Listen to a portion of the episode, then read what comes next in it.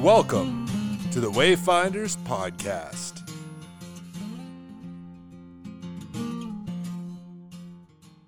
To introduce yourself, if you could. I'm banger. Banger. Bang on. You know, if you're going to pick a code name, that, that that's one that's got a lot, enough connotations to keep it interesting. Yeah. So, uh, banger, is there? Uh, you, you want to give us just a little bit of, uh, of your background that you're, uh, you're you're comfortable sharing about For uh, sure. bit your backstory? Yeah. Um, I'm 52 years old, nearly 53. Um, as you can tell by the way I talk, um, I'm not from around these parts. I'm from the uh, the rainy nation of England. Uh, born and bred in uh, um, Berkshire, which is where the Queen lives. I always like to fit that in where I can. God save the Queen. Yeah. Um, moved up to uh, Birmingham in the West Midlands in the late 80s and became a policeman in 1992 in Birmingham, West Midlands in England. And then approximately 10 years, 10 or so years later, I transferred to a neighbouring force, uh, more rural, called West Mercia. And uh, stayed there until I saw the uh, the blue lights calling me from across the pond to come to to Canada. Um, I was a very keen winter sport uh, person, skiing and snowboarding, and the op- when the opportunity presented itself to come and work for the Calgary Police Service, I jumped at it and uh, moved halfway across the road to come and serve the, uh, the communities in and around Calgary. So when they said you you like winter sports, they didn't tell you that these winter sports last for eight months. No.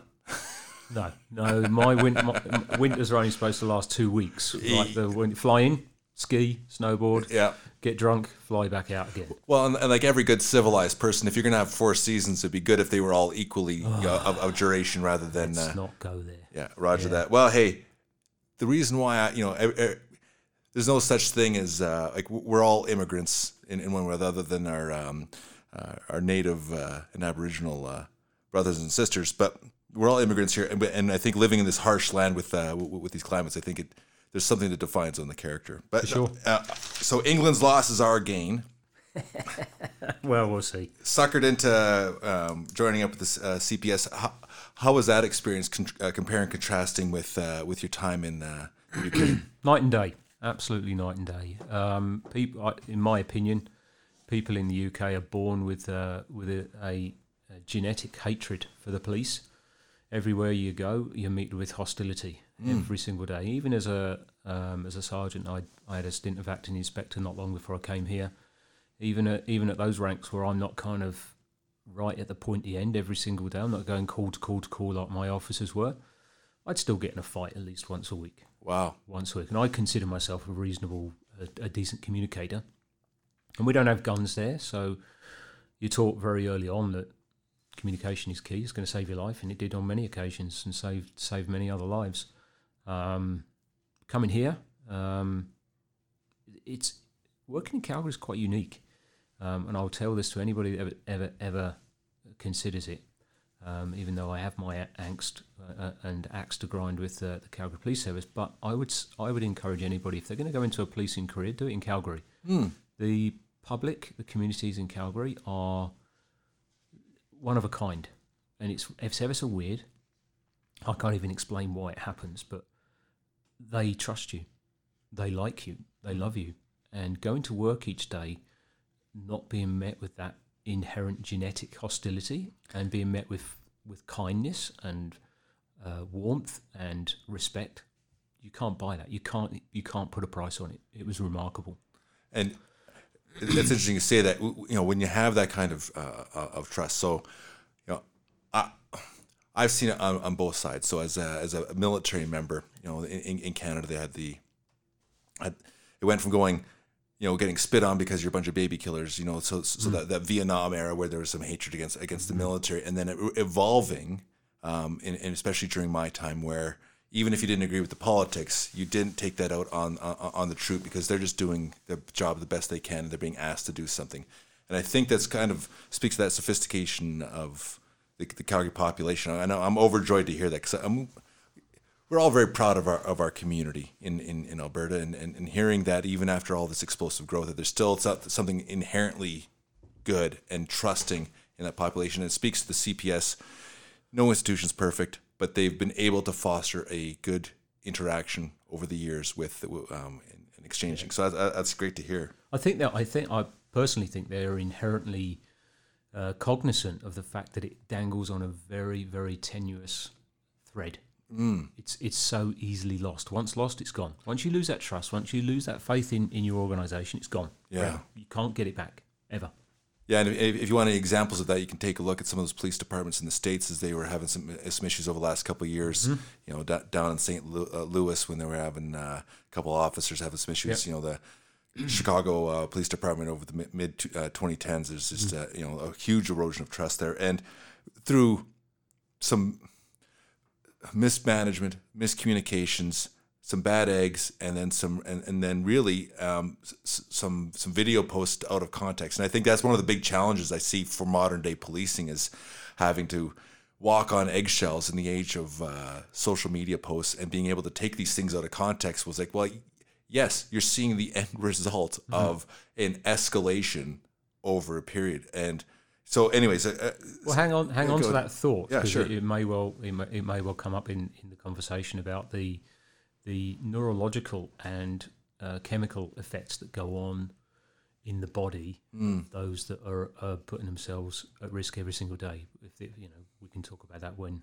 when Well, I. I, I, please, want, I would like you to elaborate a bit about this because I'm, I'm quite interested because my experiences are, are, are, are from the military and I'm really interested about the thin blue line Yep. facing this every day and the, the, the growing, you know, I would anticipate, you know, whether it's hypervigilance or, you know, this, this accumulation of suck. So uh, please. Yeah. Um, the P- PTSD, which is fundamentally what we're all we're all here about, um, the the the build up or the the events, the index event could be uh, a multitude of different different things. Um, but there's, you've also got the the the concept that you know you, you keep throwing little Velcro balls at this Velcro post, and eventually and stuff sticks to it, sticks to it, sticks to it. So, um, just some research that I did, uh, I discovered that uh, when you have that fight or flight uh, th- uh, thing go on uh, in your brain, and, and that's mil- in the military, you've Yeah, got that all the time. Oh, so yeah, it starts flinging bullets over your head. Yeah. Boom, you're in fight or flight. Wait, no, yeah, yeah, you go, you, go right into primal human. You bet Yeah. you do. and that comes from from from our genes. That comes from our our prehistoric creations. Um, it's always there because we had to fight saber-toothed tigers and take down mammoths and fight off tribes, and it was it was pure survival. Yeah. You, you didn't fight. Um, you you lost and you died. You lost your tribe. You lost your village. Whatever it was. So you had to do it, and that, that and that fight or flight is there for our survival. And we can't you can't switch it off. You can't. It, it's always there. So that fight or flight can kick in at any time Mm. in any situation and the type of occupations that we do uh, and the type of stuff we do in the police service, you, you're going through that fight or flight uh, scenario maybe 10 times a day. Those chemicals, Just up and down. yeah, but with those chemicals, you, get- you get a call, comes up on the screen, you you click on it, and you're gone. Yeah. Your lights and sirens are on. And if anybody if anybody thinks that they see a police car go by, oh, look at that, going off their donuts again, um, it really is one of the highest stressful situations because if the roads are empty and there wasn't another single car on the road and you've got lights and sirens on going, you know what? We're trained, we're very, very well trained. Well, we are in the UK, not so much here, but we're very, very well trained. And you can drive to 90% to 100% without any real risk. But the onus is on you not hurting anybody else. Hmm. Now, so one thing is looking after yourself. Yeah. That's stressful enough. But what happens when you T-bone another car? Somebody's not looking where they're going. We don't have the right to go 100 miles an hour everywhere. Yeah. Just because we've got our blue lights on doesn't make us a tank that that's everybody can see and we're coming through hell or high water. If something something goes wrong, those blue lights aren't going to save you. Those sirens aren't going to save you. They're going to still going to kill people. And that, Yeah. that when you carry that risk, your fight or flight, that that that cort, all those chemicals, the adrenaline, the Amp, cortisol, amp right up. Oh yeah, it's it's pounding in your ears, and you can feel it literally coming out your fingertips when you go into a call. When you get there, imagine imagine that you've just gone through the most frightening experience of your life, and with a click of a button, you have to be the calmest, most lucid, most observant, most objective individual you can. And that's the training that's put into police officers, especially here. Hmm. When you get there, however you get there, when you get there, you, you it, it's got to be like you've just put down your favourite book and you're walking in to ask what's going on. Hmm. That's a tough, tough gig. And the way you do it is suppression. Yeah. You suppress your own emotions and you control the physiological effects of those chemicals that have gone off in your body. So you're not fighting that saber-toothed tiger. You're not chasing down that mammoth for food, and you're not fighting the, the, the, the local tribe for survival. So those chemicals are stuck in there. You're not dissipating unless you get out and start beating the shit out of somebody, um, or running after somebody. That unless you dissipate those fight or flight chemicals, they're stuck, and they're bad for you Yeah. they're bad for you. If you haven't spent them, they go to your brain, they go to different parts of you, and they start causing damage.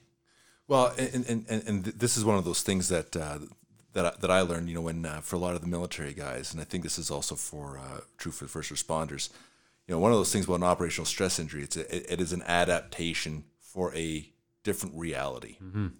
So your your brain's adjusting. So your so your brain from your if you're living as a, in a civilized society in a very sedate, mo- moderately or regularly safe environment where you're not worried about regular death or violence every day your brain adjusts to that reality and it, it focuses on on certain other things because it doesn't need to adapt to that. The minute you are in regular threat, your brain's like, okay, our reality is now changed, and now I need to protect you. I need to protect us. So, you know, if you're uh, if you consider yourself like that, but you need to be. It's trying to protect itself. So you're so you're amping itself up. So th- those chemicals are when you look at the injury, it depends on on the view of reality that you're looking at. If you're looking at from your ability to interact with regular civilized people, you're injured Yep. because your ability to interact with them is completely diminished. Yep. If you're looking at being in sustained dangerous environments, you are being perfectly adapted to that environment. So those chemicals are going in there and they're saying, "Listen, something's happening here and we are getting our ass kicked."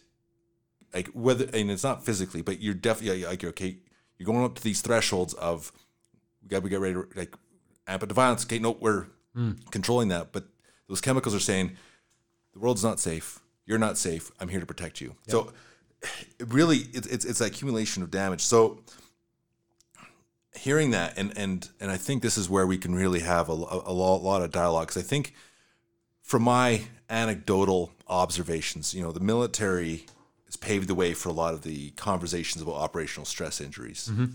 Um, e- even the language, which we're going to try and impress more upon, you know, the the the first responder community is is PTSD is a diagnosis under the umbrella Yes. of an operational stress injury, an Yep. injury caused by stress in, a, in an operation. And I think that's a much better way to, for those going through it, to understand you're injured. It's not a disorder. No. You're injured. Injured. And, but in, in that, realizing that there's so much common cause and where, where I think we can leverage off one another, these different experiences. And I'm really fascinated. So what made you actually what, uh, get involved with the, with this initiative at, the, at this well, wellness retreat? I'm sick. Quite sick. Quite you know, in a, in a very simple uh, phrase, um, I was diagnosed with PTSD um, because of some of the some of the, the things that had accumulated and with, with some index events. Um, yeah, I got I got to my breaking point and uh, I broke. Plain and simple. The the the ugliness of, of that is is extraordinary. Um, everybody's you know people that walk around in the in the you know in the land of the fairies, you think everybody's good. You know, you've got good people and you've got bad people. uh, you know what? There's good and bad in everybody. I don't care who you say, the priestess or the, the pastor. You know, any anybody. Uh, there's good and bad in everybody. And the bad side of of me is ugly. Well, and, and and this is one thing that actually causes a lot of the injury is, is the change of framework when you realize that we're all the Mark One human. Yeah. You know, and when you realize that you have the capacity within you, like some people when you live in civilized society, you don't ever acknowledge that darkness within you. But when you cage it and you try to suppress it and all the time, you're feeding it, and eventually it's going to bust out. Where and what you're learning through these different modalities of, of healing of, of when you become well, it's actually you're no longer caging this animal within you. You understand it. You're, you're, you're, and you put it into balance. That you understand that you have it. Like to understand what you're capable of, it should scare you. If it doesn't scare you, it means you don't understand who you are yet. Mm-hmm. So, I mean, my hat's off for you being so brave and just saying it so bluntly and forthrightly, saying, "I'm injured."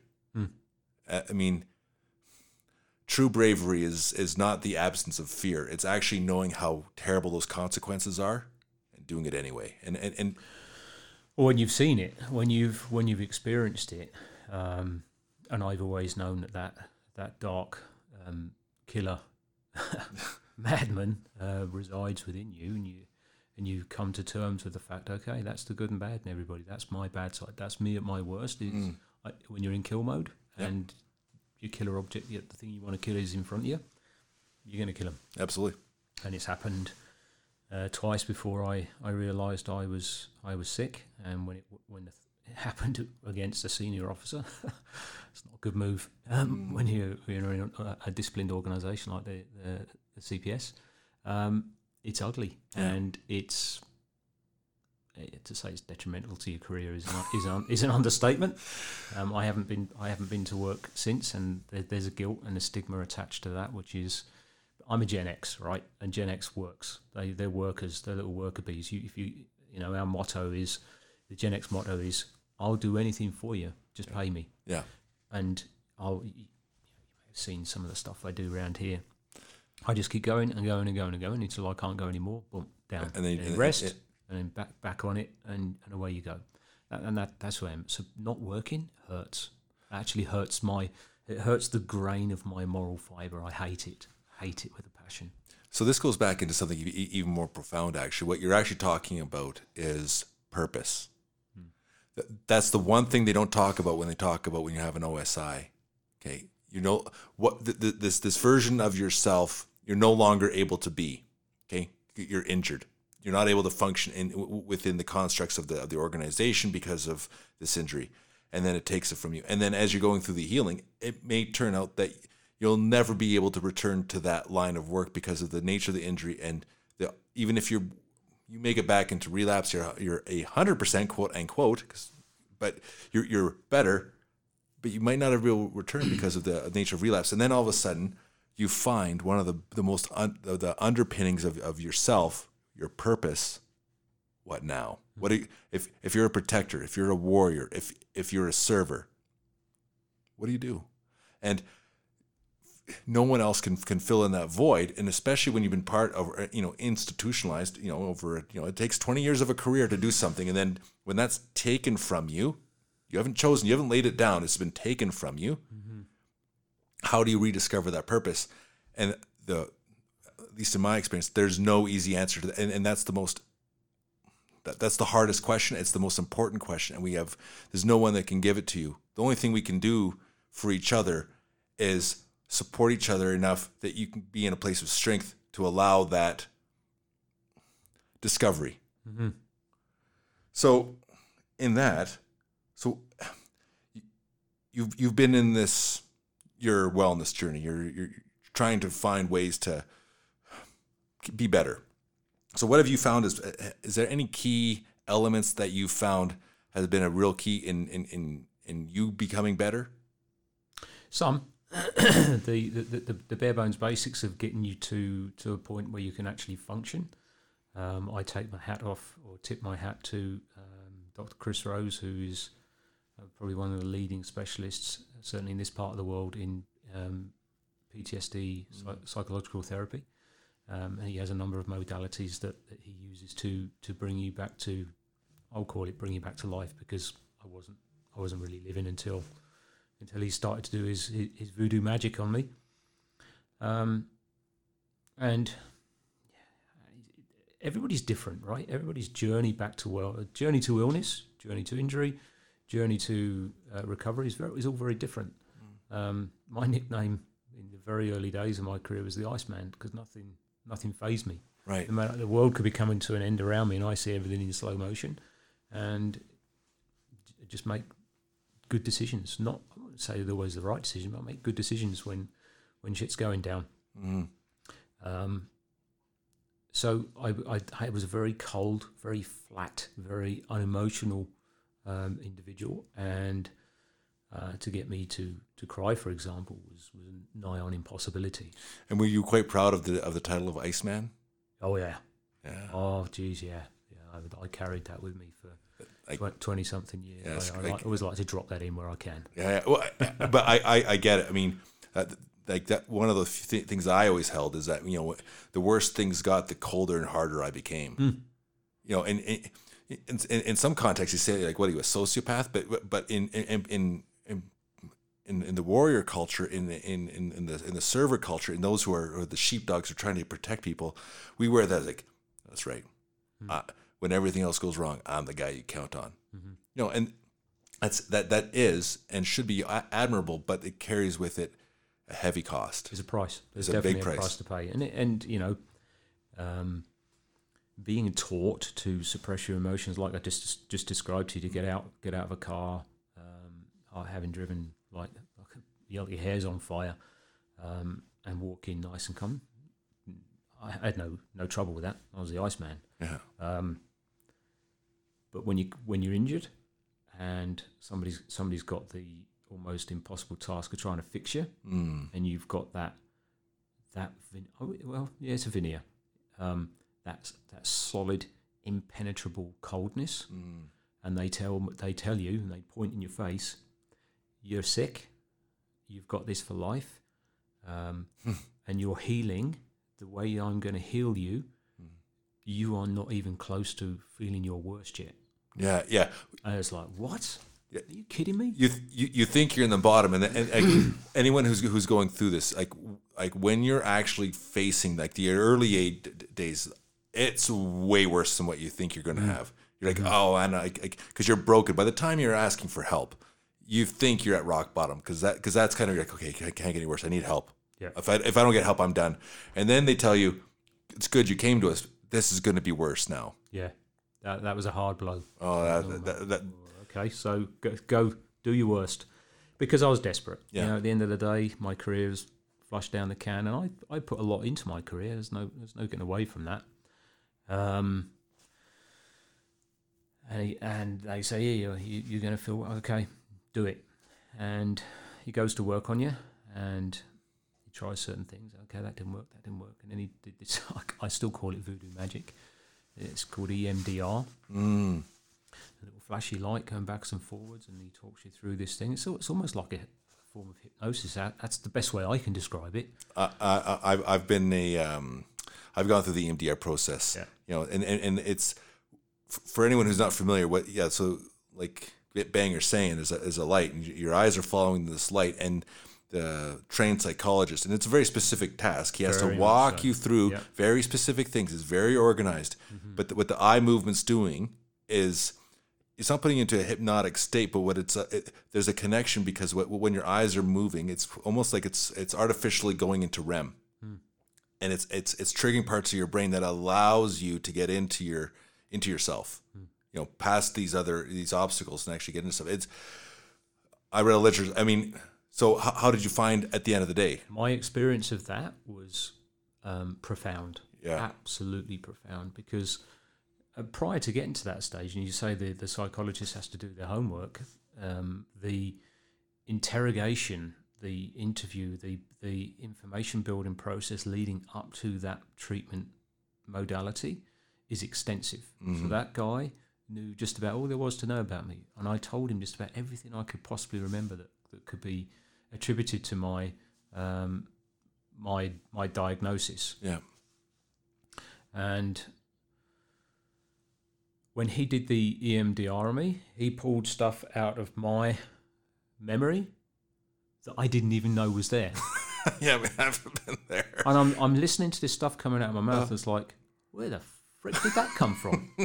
and I had no I had no clue. Yeah, And it was like, you could have sat me down for a month of Sundays, and I would not have remembered that incident. I would not have remembered my reaction, my um, my feelings, my emotions around that particular incident. That that particular incident. I thought, I'd forgotten all about that. yeah, yeah. I've forgotten all about that one. It's like, holy cow. and rock bottom, and you know you, you've you've just brought something out that you'd forgotten about. But now you've now you remember it again, and you've your your brain, your body has said uh, it's so damaging. They've locked it away where Yeah. you can't find it. Yeah. And this fucker has just pulled it out again. Yeah. Now you've got to relive it. Uh huh. And Rock bottom. and and and then and yeah, and then you're trying to put the pieces back together once you're got all this stuff out. yeah. And th- yeah, it is. When they say nothing's easy, you, try EMDR. Yeah. Yeah. My head, wa- and he, you know, he warned me. He said, um, "Don't be alone. You're gonna the, the next between now and our next session is going to be a tough road. Yeah. Do not be alone at, Yeah. at any time and talk. Yeah. My Oh. wife, my wife is a great, my is my best, best friend, best support mechanism I could ever ask for. That and my brother in the UK, um, that I speak to um, frequently. And without them, I wouldn't be here. I would not have got through that that that period of time after what what happened. I won't say what he did to me, but after dragging all of it Oh. out. So now it's all out there. It's like okay, now I'm at rock bottom. I don't think I would have made it without being able to say, "Hey, honey, guess what I did today? That fucker pulled this thing out of my head. I didn't even know was there." And he said, "Oh, tell me all about it." And ugh, out Yeah. it all comes again.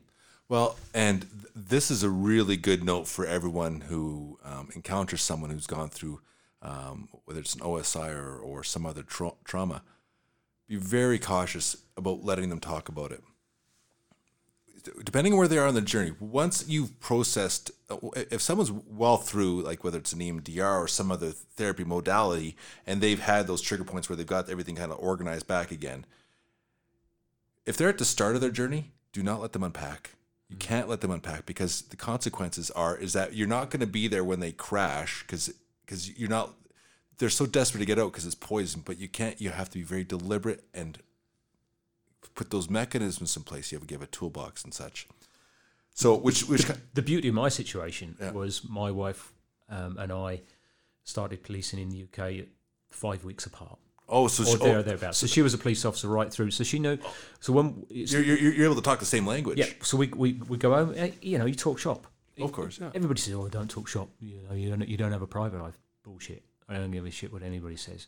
A problem shared is a problem halved. I've I've helped her through some of her difficult um, situations at work, and she's helped me uh, immeasurably. So when these instances are pulled out that, that my brain is locked away and can't find, and say, "He pulled that one out." Oh, geez, yeah, I remember. She remembers it. She remembers me telling her about it. She remembers how it affected me at the time. But I was the Iceman. It's like, yeah, Yeah, and you know we talked about it, so it's obvious, and, Yeah. and you keep calm and carry on. Yeah, so I was I I'm one of probably one of the more lucky ones in the fact that I do have somebody that um, it's safe for her to ask those questions and for me to, to unload some of my, my baggage. And as I say, she's been a, she's been an absolute rock. I don't know how she continues to absorb the shit that still has to come from me, but it, she's good. It, it works. So, is is that part of your um, some of your underlying motivations for um, helping create the wine glass wellness retreat? Is is, is it, because not everyone has this support group that can you know be there mm-hmm. you know when you're crashing. You know, whereas if you get a, a, a peer support group, we may not be family, but this is a this is a resource you can access. You know, and it's you know many hands make light work. If someone's coming in, they're going through. You know, hey, like we can even warn someone like, yeah, I'm, I'm going through the process. Okay, when you go and you hit your crash point, call us. We're here, and, and, and building that community in real, real time where you can say you have to go through this portion. Don't run away from it, but it's going to suck. Yep. And I think there's it's almost one of those. It's a big motivator for me. Yep. Um, so how, how did how did I get to this? Um, Paul Wagman is a is a, a friend from, from from work and hockey, and we had exchanged conversations about hunting uh, uh, across the the uh, the dressing room of the hockey. Um, I got sick. He just happened to pop around uh, for a quick cup of coffee. I told him what was going on. It was a really, really, really tough point in uh, in my my injury, and I explained how I was how I was feeling. Um, like I just wanted to kill everybody. yeah, Um, anybody that said just even the slightest word against me, I, I'd, I'd identified all the kill points and, and we just wanted to kill them. And I thought I was absolutely losing my mind. I thought I, I'm going to get locked up. I'm Yeah. going to get. They're going to throw me in an asylum, and I'm not going to come out again. That's how bad I felt. Mm. And he just one one very clean, unforgettable phrase. He said, "This is perfectly normal.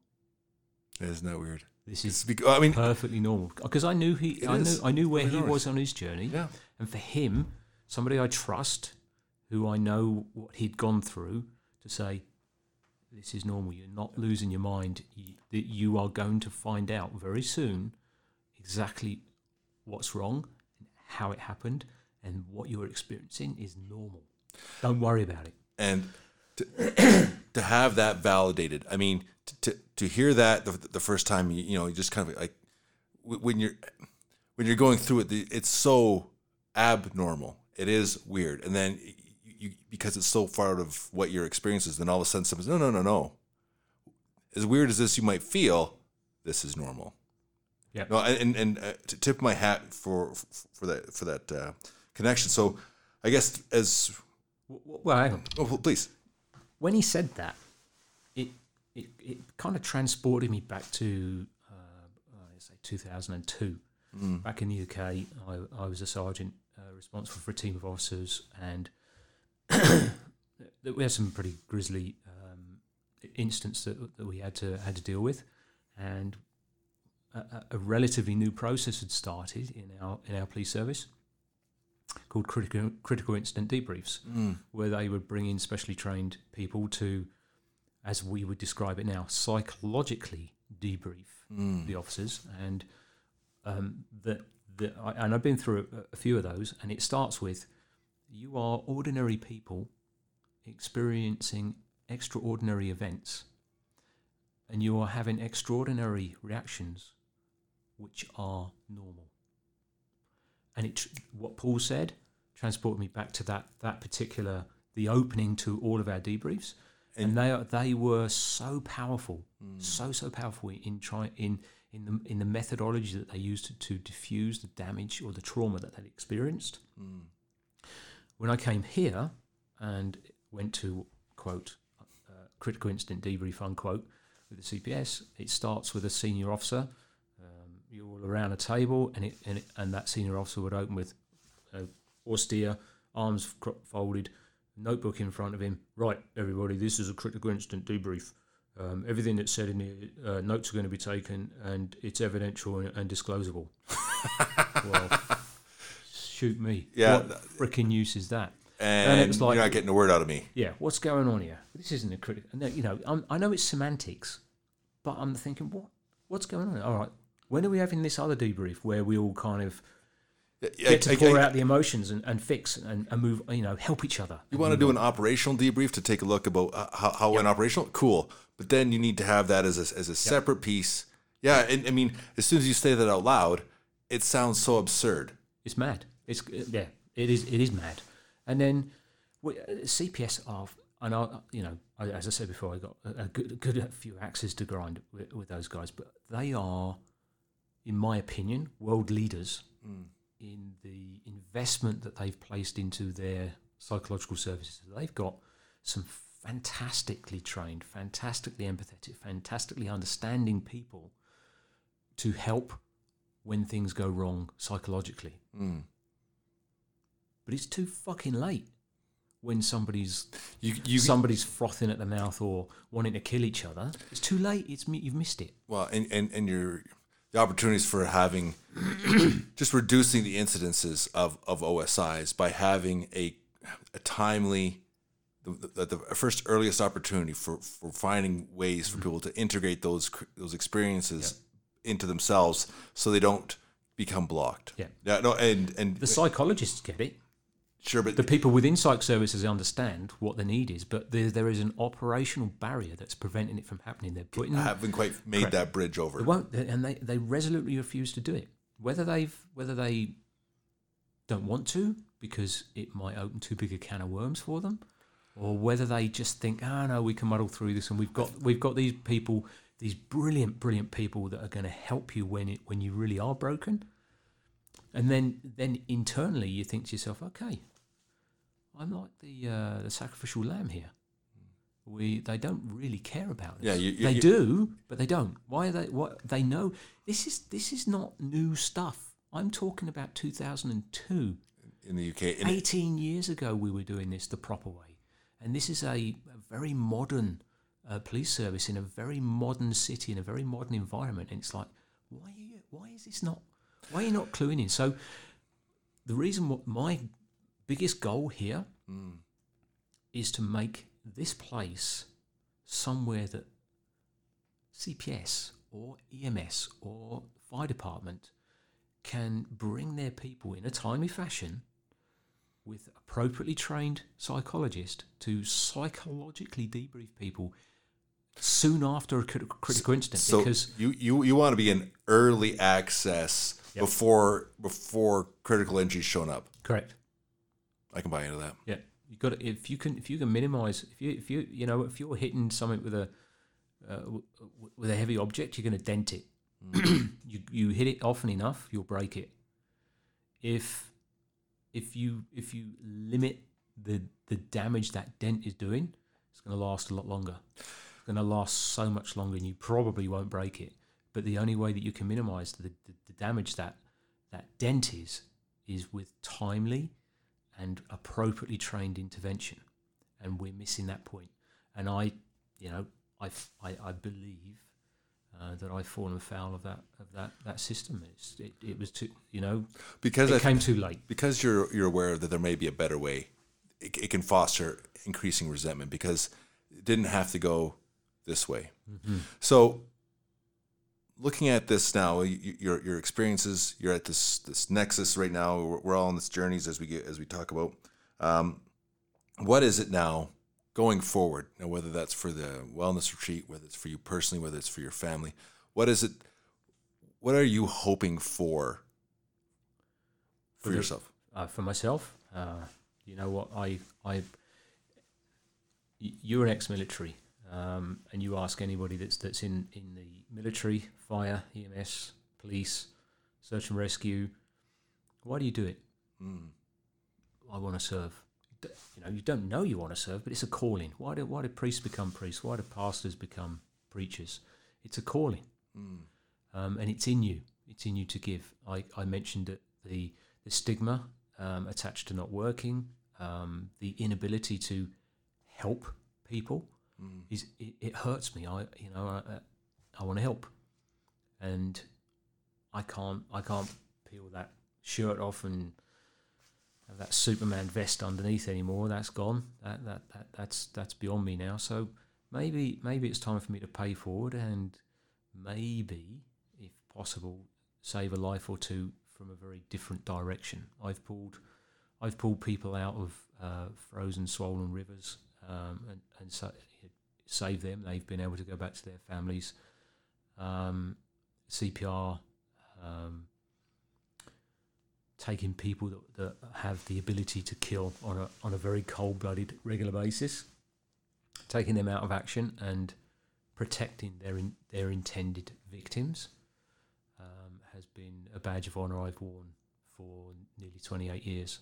Mm. However, my my biggest desire was in in terms of helping children. Mm. Now, I CPS has a, a, phenomenal uh, department, uh, child abuse uh, unit. Um, they are, in my opinion, the hero above all heroes. Oh yeah, that would that, that work. that's work. I mean, it's Yeah. unbelievable. I could never do it. I knew I knew that my own personality, my own hurt mechanisms, I could never work do the type of work that they do. But um, nevertheless, it's domestic violence. My my career has been very much guided towards um, not having children lose their parents or loved ones Mm. from violence, from crime, not having their life affected by people who who will do bad things to them. And my final role within the Calgary Police Service was with the High Risk Offender uh, Program. Um, when you see these media releases saying this person is being released from custody, public beware, my unit um, was responsible for making sure they didn't do it again. Is in in a nutshell. Um, and we failed. Uh, we failed because of a certain management intervention, a, a, a change in direction. We were revered across the entire of North America at what we did, Mm. How we did it, Mhm. and moreover, the significantly low numbers of people that were targeted by predatory child offenders, child sex offenders, child murderers. Calgary was, for the longest time, one of the safest cities, metropolitan cities in the world in terms of child abductions and child murders. Mm. And we did that because we had this program. It was very unique when it was set up um, nearly 20 years ago, and it worked. Mm. But the way it worked was being stripped down because one person wanted to do something differently and change, turn our focus away from protecting children to going after gangbangers, going after people that uh, were coming out of prison from significant uh, drug trafficking charges or going back into the gang gang Mm. fraternities, and it took our focus away, and two children were uh, victimised by two of our offenders in fairly short succession. I, I couldn't cope. I, and that when when that confrontation um, happened with that senior senior officer, um, that was my breaking point. Mm. I, I, I realised that I wasn't going to win this battle. I wasn't going to be able to protect the children in the way that we had become accustomed to Mm.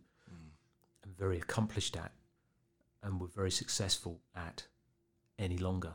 Mhm. And it all caved in on me.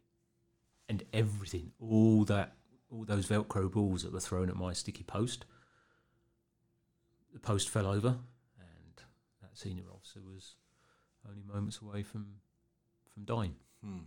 from getting a full on ugly, key, ugly banger uh, um, assault, which Yeah. would have ended very, very badly.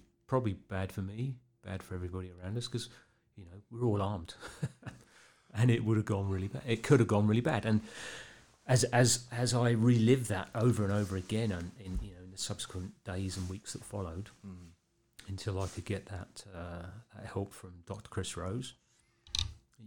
The map of my my being went all the way back to uh, a child murder in UK. Uh, a two-year-old boy called James Bulger uh, that was killed by two two other boys aged uh, I think ten and twelve at the time. As I look back, there the the emotional attachment to something I wasn't in, even a tiny bit involved with, but experienced through the media and the shock that that, that sent through the whole nation. Fast forward 22 years, and I'm now protecting small children from predatory offenders, whether it be adults or otherwise. Mm. It felt like I was in the right place to do what I had set out to do when I saw that little white coffin being walked down the down the church aisle in, in the UK um, and then to have that snatched away um, with all the other stuff, all the other deaths, all the other um, mangled, torn apart bodies and faces that, that, that you see every single night when you go to sleep. I just couldn't cope. That was it. Yeah. I was done. Broken beyond repair. Well, I I never accept beyond repair. I never accept this abandonment of hope. I mean, I. So let me share that you know the, the one thing with with yourself, banger. I mean, um, and, and and again, I want to just really applaud you for your courage for sharing something so personal and affecting. Um, but the one thing is, it, it's it is the power of hope. It is it is the one thing that makes human beings unbeatable. Um, and when you go through these injuries and and and, and you've, you your hope is suppressed or it's been taken away, and and, and uh, I speak about the lie, lie that you don't that, that that there's not a bright future ahead. That the the lie that you're permanently injured.